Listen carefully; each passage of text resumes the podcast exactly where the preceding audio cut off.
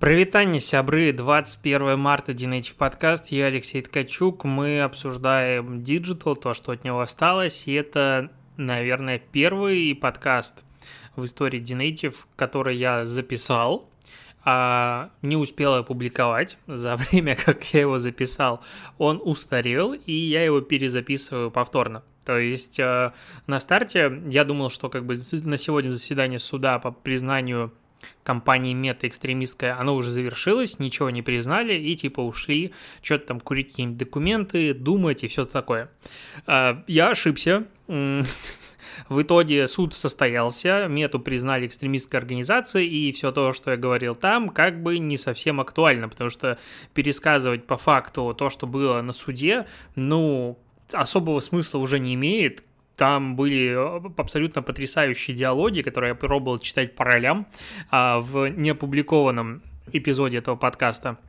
Но суть заключалась в том, что даже судья, задавая вопросы прокурору на этом судебном заседании, не совсем понимала, что именно произойдет после того, как будет мета признана экстремистской. А там вопросы были по поводу того, что затронет ли это обычных пользователей.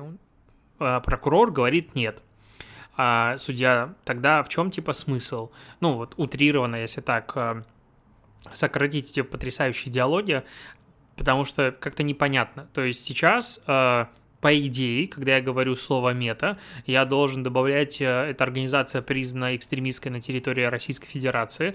То же самое при упоминании Инстаграм. Я должен говорить, что это, не знаю, соцсеть признана экстремистской на территории Российской Федерации.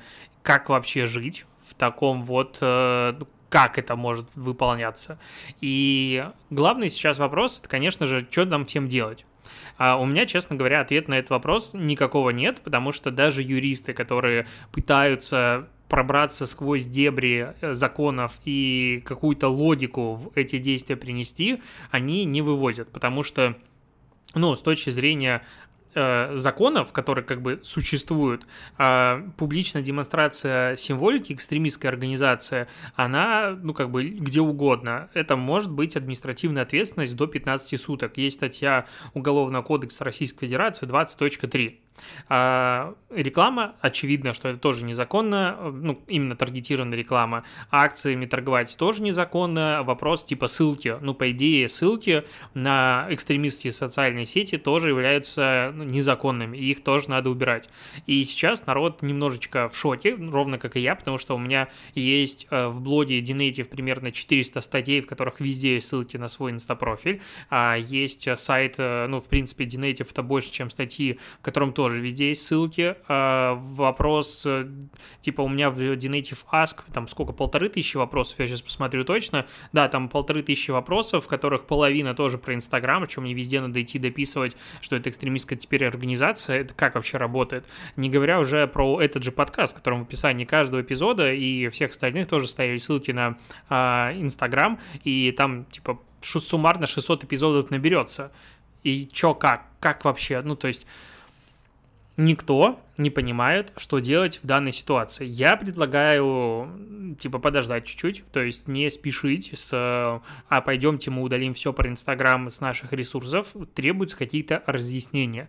Я очень хотел бы это услышать от Роскомнадзора, только не на примере, типа, а вот если ты зайдешь и опубликуешь своего котика, то ничего не произойдет. Ясен хрен, ничего не произойдет. В Инстаграме было под 80 миллионов активной аудитории, понятное дело, что контент публиковали далеко не все, ну, допустим, половина из них или даже треть.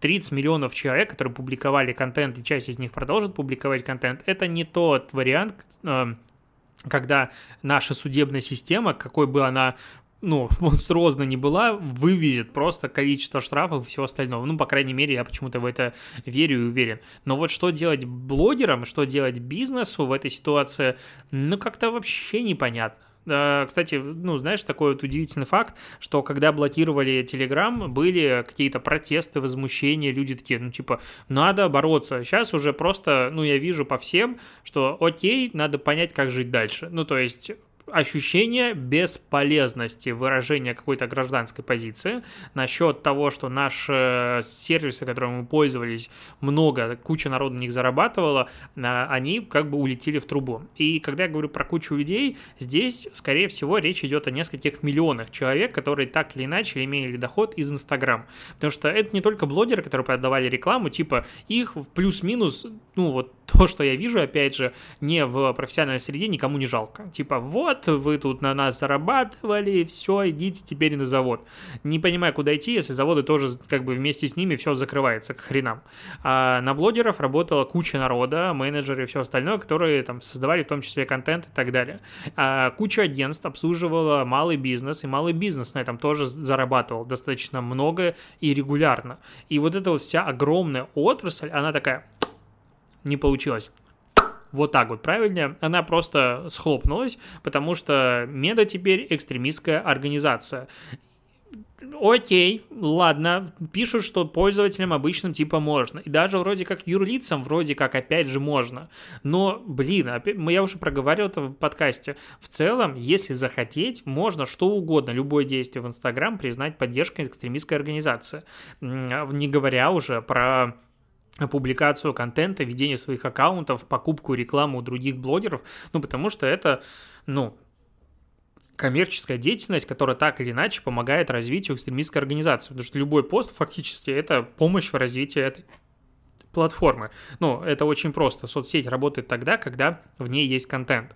А у меня по-прежнему, допустим, есть запросы на рекламу в Инстаграм. Я вот сегодня продал, а, ну, точнее, согласовал счет на рекламу какого там, в каких-то 20-х числах, э, пока мы, типа, ждем. digital-тусовка условно ждет и ждет каких-то решений. А, при этом корпоративные юристы в крупных брендах, которые еще остались, а, в том числе российские, они все говорят, все, стоп, стоп, стоп, стоп, ничего больше здесь продолжаться не будет.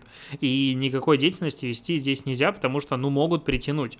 А, ну, в принципе, уголовный кодекс у нас настолько весь расплывчатый, или все эти определения настолько расплывчатые, что за все могут привлечь. Что еще сказать? Ну, это полный шок. Тут уже какой-то депутат говорит о том, что э, WhatsApp тоже надо признать экстремистским, потому что что вы такое, раз мета экстремистская, значит и не экстремисты. И опять же, очень странно, когда компанию признают экстремистской организацией, но один из ее продуктов, ничем не отличающийся от других, не является экстремистом. Речь про WhatsApp. Я, конечно, не хочу, чтобы заблокировать, я его искренне терпеть не могу. Мне приходится там общаться из стройки какой-то, всего остального. А, очень не люблю, но при этом ну, он существует. И куча людей им пользуются. А Facebook Messenger а что про него? Ну, это же отдельно, по сути, продукт, приложение отдельно. Он тоже экстремистская организация, а Oculus? Ну, то есть, или только вот эти две платформы, они экстремистские? Как это может? Ну, о, как это тяжело осознавать. Это просто, ну, бред. Чисто бред. Просто работа там 5-6 последних лет, э, в том числе моей профессиональной деятельности, она с большего идет так вот под откос, потому что там статьи и прочее, ну, они уже не актуальны, а половина каналов тоже не понимает, что с ними делать. Ну, потому что вот мета плохие. Они вроде как извинились, уже сказали, что никому не дадут обижать э, россиян в, у себя на площадках, и даже Путину и Лукашенко желать смерти тоже не, не дадут. И вообще мужи лапочки, давайте мы это типа откатим. А, вроде там даже Горелкин говорит, что они там должны покаяться, тогда это есть возможность разблокировки. Но Вообще этого какого-то решения не могу понять и принять. То есть на судье прокурор говорит о том, что пользователи все равно смогут по-прежнему пользоваться этими площадками, потому что технические возможности для этого есть. Вот это прямая цитата. А, то есть кто хочет, тот использует, но при этом не сильно можно. На мой взгляд, вот такие вот очень широкие формулировки в законодательстве делаются для того, чтобы все не понимали, что происходит и боялись. Ну, то есть это как с иногентами. Ты получаешь, э, типа, э, ну, платежи из-за границы откуда-то, значит, ты, тебя можно признать иногентом. Соответственно, насколько я помню, Э, платежи, допустим, по партнерской программе от Гугла э, у ютуберов, по сути, позволяют признать любого ютубера иногентом. С Патреона ты получаешь деньги, тоже ты можешь стать иногентом. То есть и так как, типа, никто не знает, все на таком, на низком старте, на низком стреме находятся из-за того, что непонятно, как э, вообще это будет происходить дальше. Ой, что-то какое-то безумие. Ну, очевидно, что безумие продолжается уже не первую неделю, и мы ни в коем случае с тобой в этом подкасте не забываем, что происходит в Украине, какой там ужас и страдания и бедствия происходит, и то, что нельзя называть, но по сути происходит тоже как бы война и мир мне кажется, мы скоро начнем настолько завуалированно говорить, что ну просто не подкопаешься. Ну потому что, ну я же могу сказать, что я против войны в Уганде. Да, но при этом все могут понять, о чем я, допустим, говорю. Ну, в теории какая-то такая же отсылка может быть. Или «Миру мир» — это лозунг из Советского Союза, который был. Это сейчас он запрещен? Нет, не могу я так писать. Если я выйду с ним на улицу, ну, меня как бы сразу прессанут, и ничего ты не докажешь. Ой, прям я что-то загнал сейчас себя не в то это русло. Хотел еще обсудить, ну, вот как раз-таки в первой версии этого эпизода, который не вышел обсуждал большой такой срач в Твиттере, в котором сначала сфотографировали курьера Яндекс Еды, у него на рюкзаке было наклеено этим скотчем наклеена буква Z со всех сторон. Ну, понятное дело, что за буква. И пользователи такие, это официальная позиция Яндекса, ну-ка к ногтю идите сюда, нам объясните все, официально или нет. Надо сразу же почти после этого нашли такого же курьера самоката, у которого тоже была эта буква Z на рюкзаке.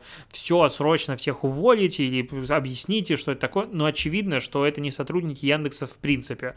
Ну, то есть, такое у нас законодательство, они все самозаняты, они работают вообще устроены на компанию прокладку, и к Яндексу они отношения по, ну, как бы с точки зрения э, юрисдикции, не знаю, как назвать по-другому, никакого не имеют. Э, и, и очевидно, что ни Яндекс, ни ВК Групп, который владеет, насколько я помню, самокатом, не имеют отношения к тому, что два человека себе наклеили на рюкзаки. Там курьеров у них десятки тысяч человек, каждого не проконтролируешь.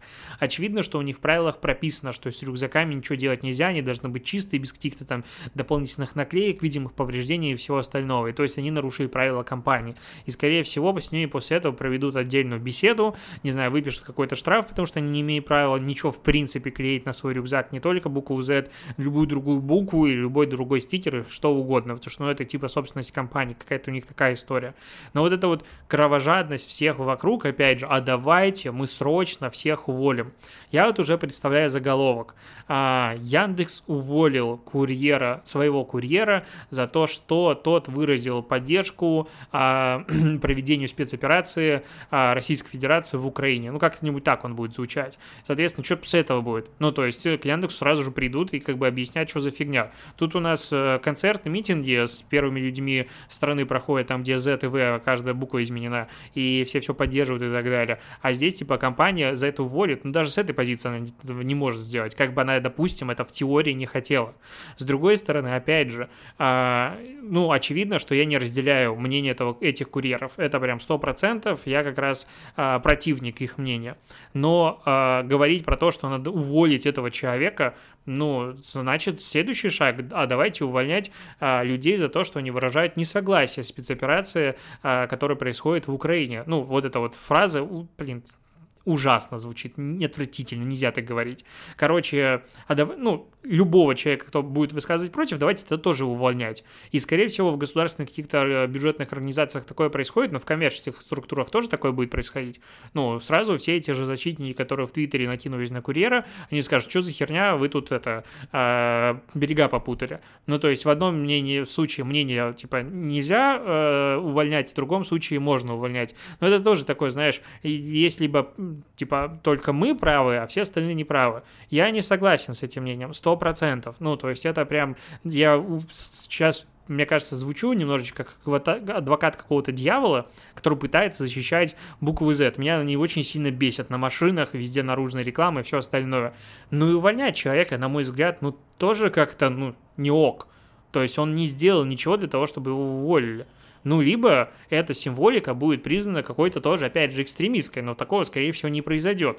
Ну, то есть, как-то, ну, блин, Тут у курьеров вообще я у новой газеты прочитал, что у них тоже перебои заказов очень мало, Яндекс там генерировал, о, точнее, э, Макдональдс генерировал огромное количество заказов, там до 20%, куча фастфудов поуходила, куча ресторанов позакрывались, либо, ну, временно приостановили свою работу, люди стали меньше заказывать, и, короче, у них там большие проблемы с заработками, с количеством заказов, там разные курьеры говорят по-разному, но, опять же, э, то, что видно, то, что я сделал для себя вывод, там, в половину примерно плюс-минус падает прямо сейчас а, относительно обычных мирных времен а, количество заказов, соответственно, количество денег, и там сворачиваются всякие бонусные программы, сворачивается много чего. Я такой думаю, странно, вообще почему так? А потом вспомнил, что, ну, в целом я тоже практически перестал заказывать какую-то еду домой, ну, как-то так совпало. Я почти перестал пользоваться лавкой и э, самокатом вот, не знаю, какое-то внутреннее ощущение, желание экономить и не тратить лишние деньги, ну, типа, никуда. А, видимо, такое происходит у всех. Сейчас все как бы сели и пытаются а, ну, оставив какие-то деньги на черный день, хотя, казалось бы, куда уже чернее, но, видимо, все еще впереди, такое ощущение с экономической точки зрения. Вообще, когда я смотрю на то, что происходит вокруг с точки зрения занятости, с точки зрения наличия работы, ну, очень как-то стрёмно становится. То есть вообще как будто работы никакой нет. Я так радуюсь, когда в чатах вижу какие-то первые вакансии, там, типа, нужен SMM-менеджер, либо что-то еще, но этого мало, намного меньше, чем раньше. Очень большой кризис в нашей с тобой отрасли, и еще раз, вот э, хочу подчеркнуть, э, я не знаю, дослушают до этого момента или нет, люди, которые хотят мне написать что-нибудь плохое, что у меня нет души, и я вообще там, как я могу такие вещи обсуждать, в этом подкасте мы обсуждаем digital, digital в огромной жопе, и мы это с тобой оговариваем. А то, что наши коллеги в Украине сидят в подвалах и так далее, это абсолютно ужасно, так происходить не должно, и очевидно, на мирные города не должны падать бомбы, но при этом этом то, что, скажем так, есть одна самая большая проблема, это не отменяет других маленьких проблем, которые, про которые как бы наш с тобой подкаст. В этом подкасте мы обсуждаем digital. Если сейчас нет возможности слушать что угодно, кроме там проблем в Украине, ну, значит, тогда можно не включать просто мой эпизод. Потому что что-то сейчас я там начал чуть-чуть больше публиковать чего-то другого в условном своем инстаграме и на сторис с тем, что у меня дом продолжает строиться, ну, мне прилетит тело, о том, кто я, куда идти, кому что сосать, каким президентом и так далее. А, типа тварь я, потому что типа вот такое происходит. Но опять же, я с этой позиции не согласен, но могу ее понять. А, такие дела, как бы ВКонтакте тут запустили возможность клипы публиковать для групп. А, давно этого ждали все, кто пришел туда заводить а, свои сообщества сейчас, и Очевидно, конечно же, для людей, которые не использовали ВКонтакте как инструмент для бизнеса, как инструмент для SMM, им сейчас тяжело, потому что логика там очень сильно ломается, она абсолютно другая, а, и про профили, и про группы, в отличие от того же Инстаграма, это все сильно-сильно по-другому.